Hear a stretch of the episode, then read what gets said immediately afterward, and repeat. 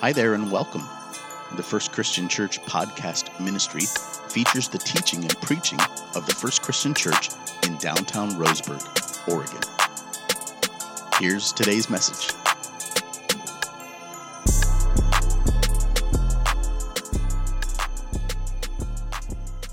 Alrighty, well, if you have your Bibles, let's go to John chapter 15. John chapter 15. We're in the New Testament. Uh, John is the fourth book in the New Testament. It's one of the Gospels. And so it goes Matthew, Mark, Luke, and John. We're going to spend four weeks in the book of John studying John chapter 15 and Jesus' discussion with the disciples, when, which he basically says, I am the vine and you are the branches. And so, really, the goal of this study is to answer this question what happens when we choose to follow Christ closely? As disciples, as followers, Jesus was having this discussion with his, uh, with his intimate followers and disciples. And as he was having this discussion, what he was trying to help them understand that as they follow Christ, as they make decisions that are based on what Jesus and what God would want for their life, um, this is what it would look like to follow Christ closely. But not only that, this is what would happen in your life when you choose to follow Christ. So, to illustrate this, as he often does, Jesus uses metaphors, right? And so, um, in this story, Jesus uses the metaphor of the vine and the branches and the gardening. How many of you are gardeners out there? All righty. Uh, I'm so excited. We planted our garden for the very first time. And last night, there's this little baby zucchini just poking his head out saying hi to me. I named it. I think I named it. I forget what I named it. I talk to them when I go out there. My mom taught me to te- talk to my plants. Um, no, it, don't laugh. Uh, I think it works. Um, but gardening's interesting, right? Because uh, you can do things to help your garden. Uh, if you don't do anything, stuff happens to your garden, right? If you only start the process and then you ignore it, um, there's lots of things that are involved in gardening and gardening, and uh, the garden is affected when you choose to put time, work, and constant attention. Uh, you get out of it exactly what you put into it, sometimes more.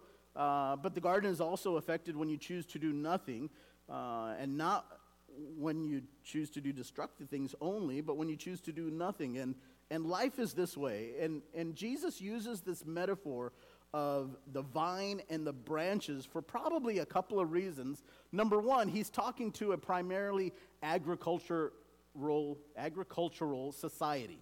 This is a, a group of people that would have fully understood exactly the metaphor he was using. It wouldn't have taken a lot of extra explanation. And as we go through the metaphors, you'll kind of understand that. But the other reason Jesus probably used the vine and the branches is, to be honest, it's probably there visible oftentimes Jesus would use what was available and what was visible uh, to discuss something with really heavenly and eternal implications in a real practical sense, right? So there's stories in the Bible where he does this a lot. He, uh, he uh, last week we even uh, looked at some of the different metaphors that Jesus would use. And so for the next four weeks, we're going to look at John 15, and we're looking at this metaphor about the vine and the branches. So Today, we'll take the first eight verses. If you have your Bibles out or if you have your notes, we'll read the first eight verses of John chapter 15.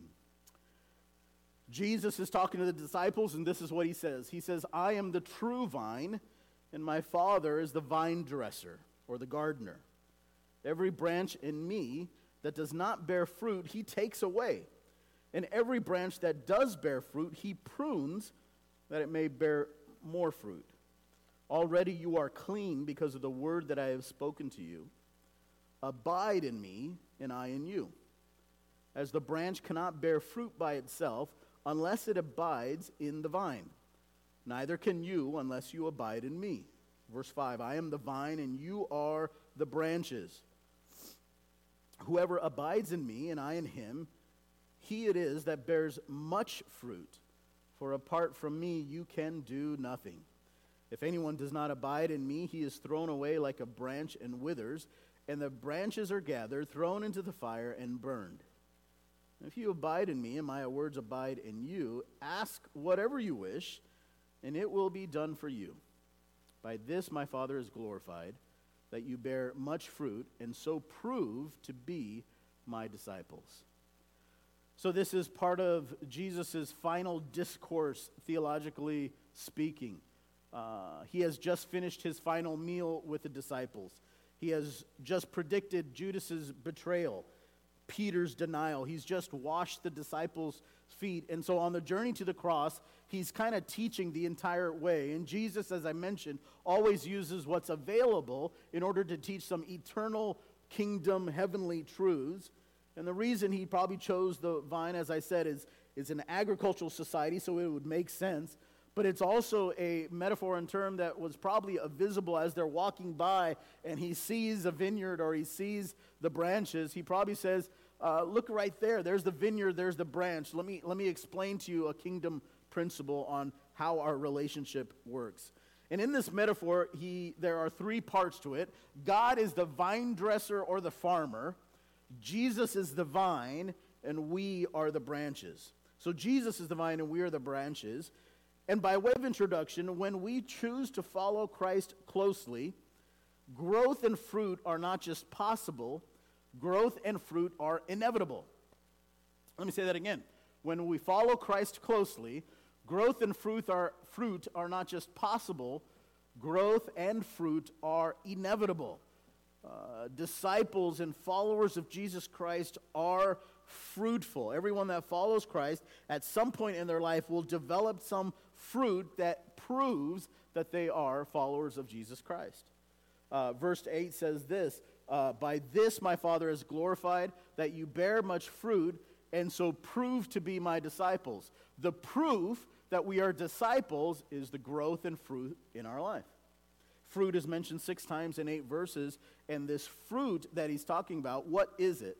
Well, as I understand scriptures and as I read through uh, studying the times where fruit is mentioned, I believe there's two categories of fruit. So when we talk about what is the fruit that Jesus Christ is talking about, I believe there's two kinds of fruit. Number one, it's the completion of the mandate given in the Great Commission.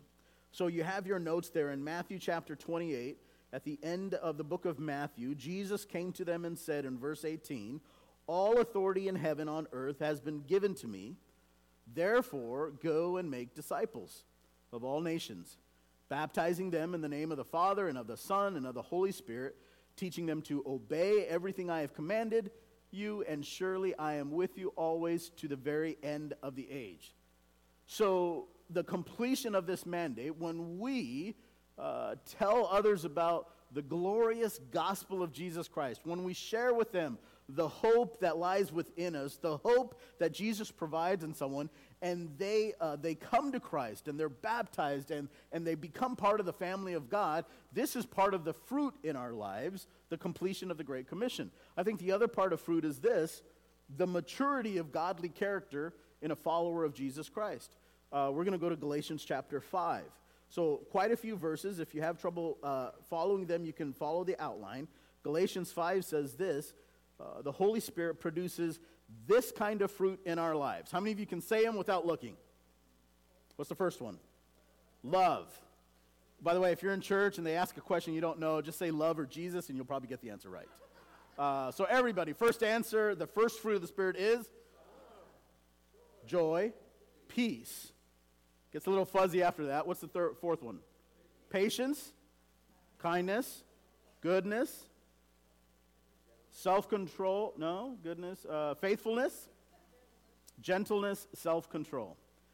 Uh, look at verse 23 of that passage, Galatians 5. There is no law against these things. In verse 24, those who belong to Christ, Jesus, have nailed the passions and desires of their sinful nature to his cross and crucified them there. Verse 25 Since we are living by the Spirit, let us also follow the Spirit, leading in every part of our lives. So, how does fruit show up in our lives? How do we find that little baby zucchini in our garden and get so excited? Well, there's two ways. First is when we bring someone to Christ. When we uh, share the gospel of salvation and, and Christ speaks in their heart and they, they embrace Christ's truth, and they become a uh, follower of Christ and part of the family of God, that is our fruit. The second one is this a maturity of godly character in a follower of Jesus Christ. Um, in our life, there should be fruit that shows up in godly character that is maturing over time. This is how we know that fruit shows up in the life of a believer. So, how do we grow and how do we produce fruit? Uh, let's look at the verses again. Uh, look at verse uh, 4 with me. Verse 4 says this Abide in me. Everyone say the word abide. We're going to define that in the word in a moment, but I want you to count how many times he says abide in verses 4, 5, 6, 7, and 8. So, first of all, he says, Abide in me and I in you. As the branch cannot bear fruit by itself unless it abides in the vine, neither can you unless you abide in me. I am the vine, you are the branches. Whoever abides in me and I in him, he it is that bears much fruit, for apart from me you can do nothing. Verse 6 If anyone does not abide in me, he is thrown away like a branch and withers. The branches are gathered, thrown into the fire, and burned. If you abide in me, and my words abide in you, ask whatever you wish, and it will be done for you. By this my Father is glorified, that you bear much fruit, and so prove to be my disciples. See how many times the word abide is mentioned? I counted, I think, seven, right? Seven times in eight verses. This is how we grow, this is how we produce fruit. So, abide means this Abide means to stay. Write these down in your notes. To stay, to remain, to take up your home in, or to depend on. This is what abide means. So, what Jesus is saying is this I'm the vine, you're, I'm the vine, you're the branches. This is how you grow, this is how you produce fruit. You stay in me. You remain in me. You take up your home in me. You depend on me. Abide in me. Understand the metaphor Jesus is using. Uh, we are the branches. So, the branch do not produce the fruit for the vine. The vine produces the fruit through the branches, though. And so fruit bearing is the vine's responsibility. The branch's responsibility is just to abide in the vine. It's to remain in the vine. It's to remain and to depend on. And in the same way, we are dependent on the vine for growth and fruitfulness. In the same way, fruit is not produced outside of the relationship with Jesus Christ. Look back at verse 5. Verse 5 says this I am the, I am the vine, you are the branches. Whoever abides in him in me and I in him, he it is that bears much fruit. For apart from me, you can do what? Yeah, so apart from Jesus, we can do nothing. What he's saying is, apart from the vine, you as the branch cannot f- produce fruit indeterminate of your own self. It is because of the vine, and your job, your responsibility as the vine is simply to abide. There's a heart change that happens when we come to Christ, and this heart change produces new life. And with that new life, God has given us and equipped us everything we need to produce fruit, both in bringing someone to Jesus Christ, but also living in a way that our godly character becomes evident. So 2 Peter uh, verse 1 says it this way His divine power has given us everything we need for a godly life. I want you to think about that phrase for just a moment. His divine power has given us everything we need for a godly life. You, if you have come to Christ, if you are a follower of Jesus Christ, you are fully equipped to live your life in a godly way, and you have everything you need, all the resources you need to live a godly life. Through, it says in 1 Peter 1 3, through our knowledge of Him who calls us by His own glory and goodness. So we're fully equipped as a follower of Jesus Christ. Uh, we've been given all the resources uh, that we need to live a godly life in Him. And this idea of fruitfulness is just a natural byproduct of following Christ closely. Bringing others to Christ is a natural byproduct of following Christ closely.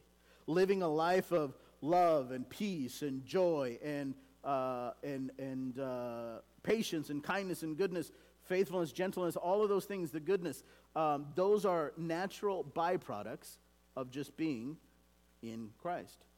So, as we think about this, as we determine in our lives what it means to follow Christ closely, uh, I want to remind you if we believe in John chapter 15, we must stop believing that you or those close to you will never change. Yeah. because what Christ is telling us in John 15 is this I'm the vine, you're the branches. I produce the fruit. Your responsibility is to abide. But if you abide in me, there will be fruit. We talked about at the very beginning. Uh, if you follow Christ closely, growth and fruit are not just possible, they're inevitable. And our fruit, John 15, verse 8, is the proof by which we are disciples. So if we believe in John chapter 15, we must stop believing that you and those close to you will never change. What I mean by that is this uh, as, as people who believe and embrace the gospel of Jesus Christ, we need to stop writing people off. We need to stop writing ourselves off. Um, let me give you a couple examples of what people will say as an excuse to not grow. Well, I'm just quick tempered. That's just who I am. Yeah? That's who you were. If you're still like that, there's, there's, a, there's something that's preventing you from growing. Well, I've always cussed. Well, at some point, you, you get to choose not to, right? At some point, there's growth in your life that has self control, right? That's one of the fruit of the Spirit is self control. So at some point, as you grow and mature in Christ, the closer you abide in Him, there's more fruit that is produced. Now, how many of you know fruit does not get produced overnight? Right? It, produ- it, it takes time. It takes work and effort. So, by no means do I say that the moment you give yourself self to Christ, that all of a sudden all of your, your hurts and your habits, they, they stop to materialize in your behaviors or your conversations. But after some time of abiding in Him, there should be fruit. One of those fruits is peace, there's self control. Um, I've always had a short fuse. I've always been a little harsh. I'm always, uh, I'm just quick tempered. That's just how I am. Well, I think the Bible teaches us that the closer we get to Christ, fruit is not only possible, it's inevitable. And so if there's a lack of fruit in our life, then there's no proof that we're disciples. We might, might need to examine our heart to find out if we're abiding to Christ closely enough. Right? Because if we're abiding to Christ close, then there is fruit. I was so pleased a few months ago, our elders were gathering and we're studying, and we were going through uh, 1st and 2nd Timothy, and we're going through Titus, and we're going through the list of uh, qualifications that the Bible gives for elders. And we're going through the list and we're looking them up and defining them. What does it mean for, a, for, for an elder to be the list? And a, a couple of times during that discussion, we came to a couple of those descriptions. And one or two of our elders said, you know what, that, that, that used to describe me, I kind of feel like I hope that I've grown in that area. Gentlemen, have I grown in that area? And ask the question of the elders. Why? Because in our life, the fruit should grow over a period of time. There should be a period of time. Um, now, God examines our fruit. When it comes to fruitfulness, God examines our lives. Uh, look at John chapter 15 again. We're going to look at verse 2. John chapter 15 and verse 2 says this Every branch in me that does not bear fruit, what does he do? He takes away. Wow. Every branch in me that does not bear fruit, he takes away. Look at verse uh, 6. Go down to verse 6. If anyone does not abide in me and he is thrown away like a. I'm sorry, let me read it again. If anyone does not abide in me, he is thrown away like a branch and withers. And as the branches are gathered and thrown into the fire and burned. So, this is teaching us that, the, that God examines every branch to determine is there fruit? Is the branch superficial? Is it indispensable?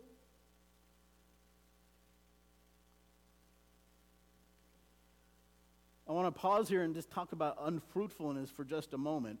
There are, there are points in our life where we will have uh, seasons of unfruitfulness. You know, um, the, ri- the fruit doesn't mature year round. That makes sense, right? There are periods where uh, there's fruit that comes, there's period where you harvest, and then there's period where there's no fruit and in preparation for the next season, right? And so there may be seasons of our life where we're going through something uh, particularly difficult, or there's a season in our life where the, uh, if I could use the metaphor a little bit uh, larger scale, where the, where the weather is uncomfortable for us to produce fruit.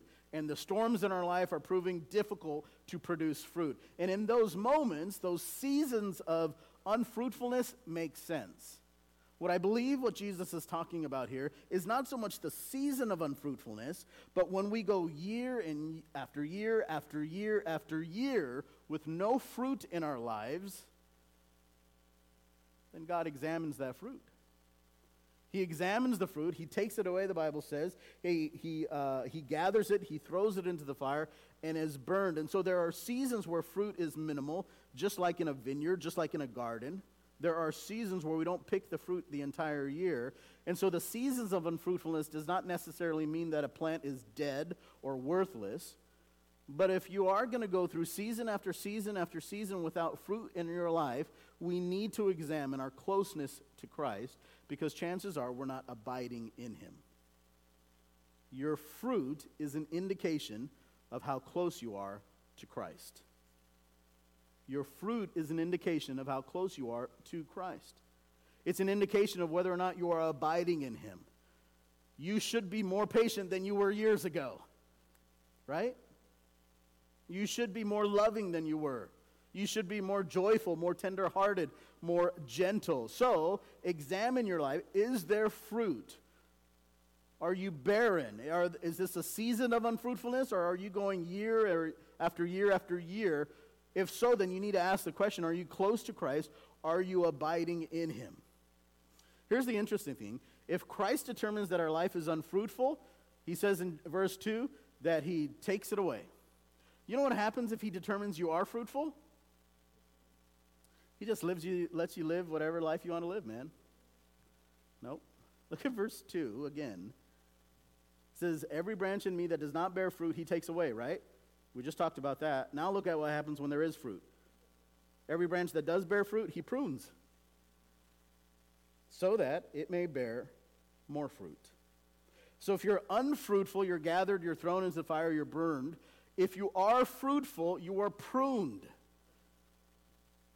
He takes a shear to your life and he prunes your life and he shapes it so that it becomes more fruitful. That just doesn't sound pleasant, does it?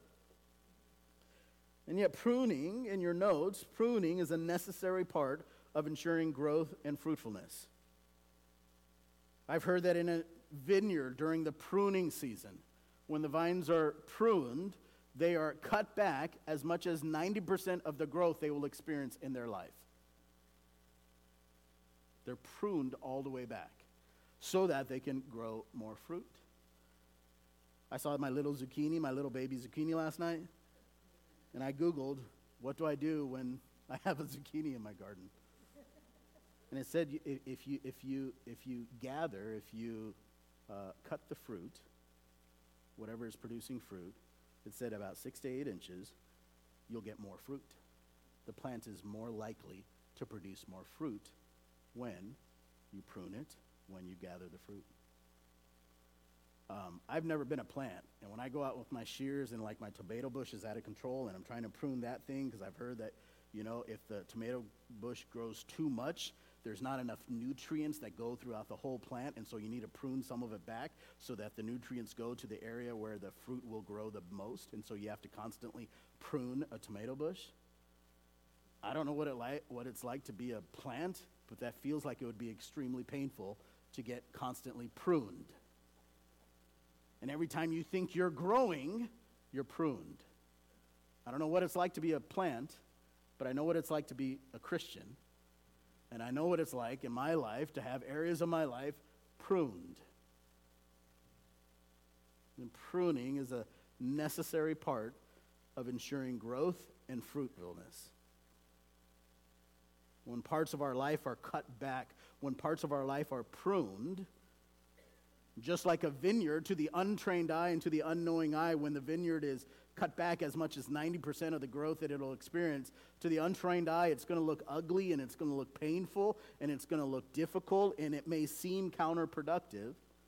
And just like in our own life, when parts of our life are cut back, when parts of our life are pruned, it is ugly, it's painful, it's difficult, and it feels counterproductive.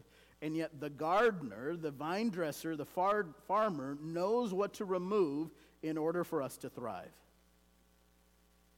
The gardener in our life, God Almighty, God the Father, God knows what to prune in our life, what to remove in our life in order for us to, thri- to thrive.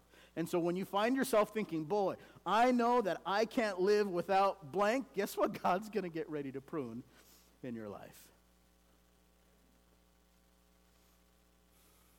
How many of you feel like the last three or four months have been a pruning exercise for a lot of us?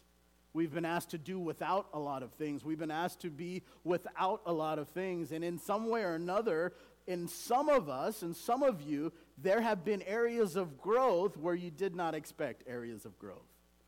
There have been areas of fruitfulness in your life where you didn't expect it, oftentimes because what we think we can't live without is exactly what God is going to look at in our life and say, if you don't think you can live without this, let's prune that area of your life a little bit in order so you to grow more fruit. And think about the fruit we're talking about. You know how God helps you produce love? He surrounds you with unlovely people. In order for you to exercise that, that fruit. You, you know how God you know how God helps you develop joy in your life? He puts you in some really bad positions sometimes. And sometimes things will happen in your life where you have to truly dig deep in order to exercise joy. You know how God produces peace in us? By surrounding us in turbulent times. To help us recognize that peace is a position that isn't affected by circumstance. Go down the list. Um, how, how does God exercise self control in your life? Oh, man, you know the answer to this. He puts everything out of your control. How does God exercise gentleness in your life? He puts you in some positions that it's very difficult to exercise that. Every single time, God is using those opportunities, and it's a pruning exercise. He's not mad at us, He's not disciplining us. He understands that months from now, what we're going through right now will help us produce fruit that will abound, more fruit. If he didn't care about us, he would, he would allow our, our, our plant, as it were, our, our branch to just grow without any concern and in doing so, it actually grows less fruit. Those moments where it's difficult are moments where God is using it to exercise the ability for us to grow fruit. Um, look at verse 7. if you abide in me, and my words abide in you, what's the next word? Ask whatever you wish, and it'll be done for you. So, the result, if you're following in your notes, the result of abiding is prayer.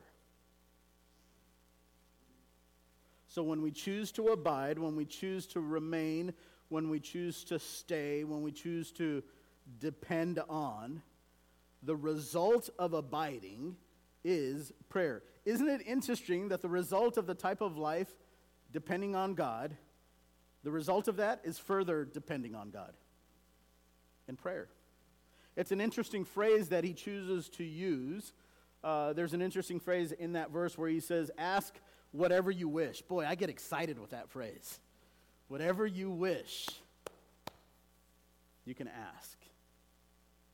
And yet, as you look at it, it makes Jesus seem like he's a Santa Claus or a genie in a bottle uh, some sort of God who simply is at our beck and command.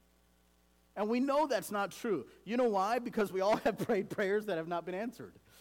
So we know that's not true. We know he's not just Santa Claus. We know he's not. It's actually a really disgusting view, way to look at God. What Jesus is speaking about, I believe, in verse 7, when he says, If you abide in me and my words abide in you, ask whatever you wish and it'll be done for you. The context in which Jesus is speaking is about fruit. It's about the vine and the branches. It's about maturity in our life. It's about this mandate we've been giving to bring people to Christ, and it's about this godly character in us that should, uh, that should mature. And so, in the context of verse 7, I believe what Jesus is saying is uh, he's talking about fruit. What he's explaining is this whatever you wish, whatever you were to ask in terms of fruit, it will be done for you. So, if you're lacking in one of these areas and you pray to God, He will provide it for you. If you're lacking in love, if you find yourself and uh, you are surrounded by unlovely people, if you ask God for love, He'll give it to you. If you find yourself in a position where you are in the midst of chaos and storm and, uh, and, and, and sorrow and despair, if you ask God for joy, he will provide it for you.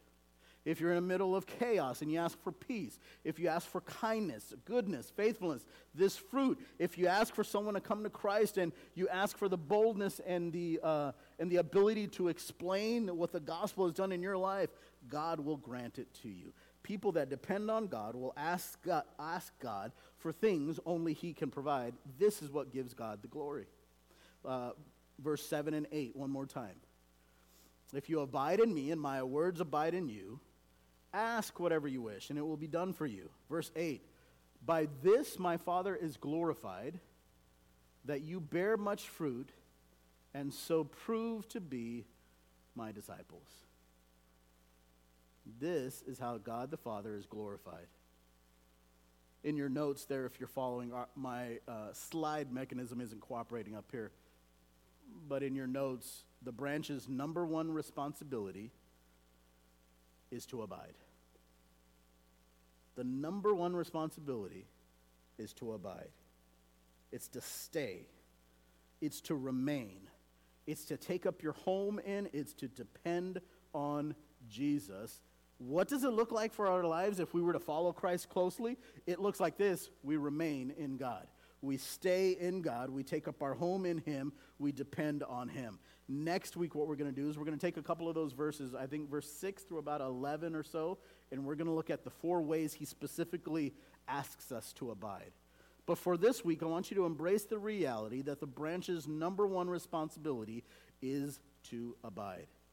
At the end of your notes, there's a little section that says reflection and response, and there's three parts to it today. There's three questions.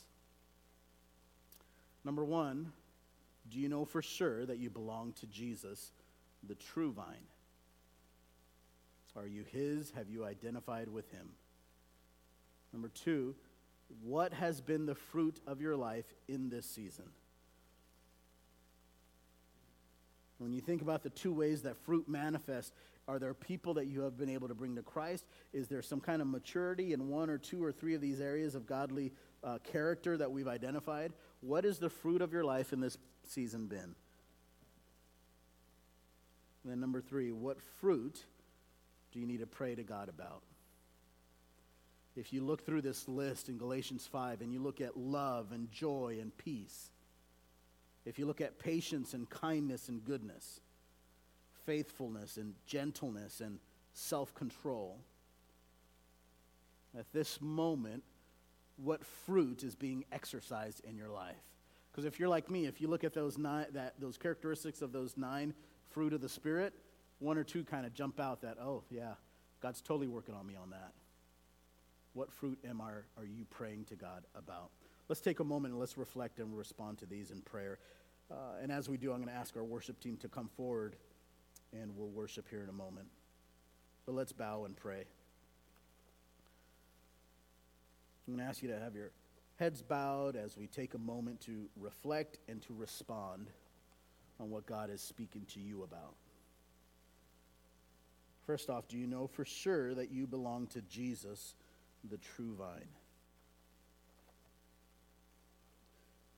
Do you know for sure that you belong to Jesus, the true vine? Has there been a time in your life where you've committed your life to Him? Boy, if not, this is a great time to do that. Right in this moment where we're reflecting and we're responding to what God has spoken to us.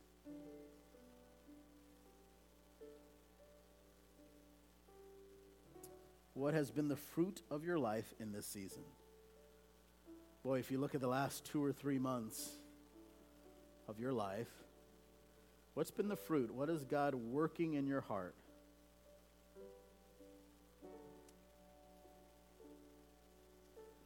Second, this question really dovetails into the next one. What fruit do you need to pray to God about today? Remember, uh, our ability to produce fruit if we're following Christ closely, is not only possible, it's inevitable. And so, based on what's happening in your life in the last two or three months, what fruit of the Spirit is God calling out in you? That list of nine in Galatians 5. If you're like me, there's one or two that jump out. What fruit is God calling out in your life?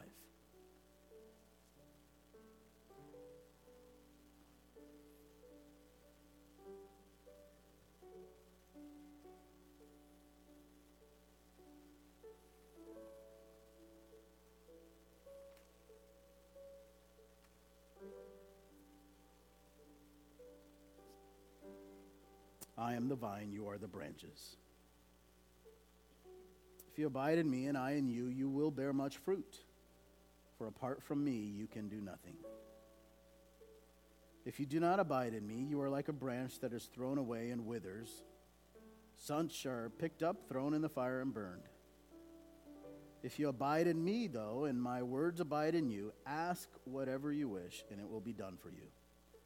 This is to my Father's glory that you bear much fruit, showing yourselves, proving yourselves to be my disciples.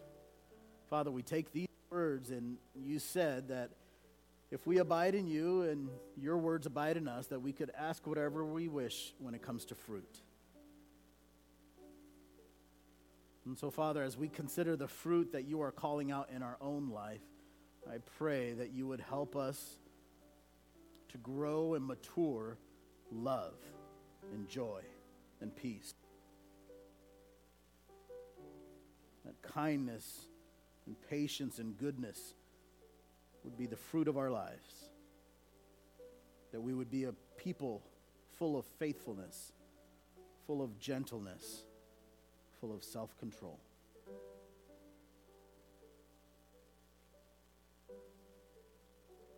Thank you for the opportunity that we have to abide in you. We pray that this would be the number one passion of our lives is to abide in you, to remain in you, to stay in you. In Jesus' name we pray. Thank you so much for listening to this week's message. If you made a decision for Christ or would like prayer with someone from our church family, we would love to connect with you. You can message us on Facebook by searching Roseburg First Christian Church, or you can email us directly at roseburgfcc at gmail.com.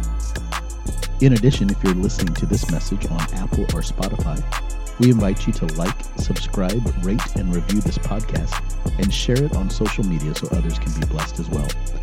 God bless you and have a beautiful day.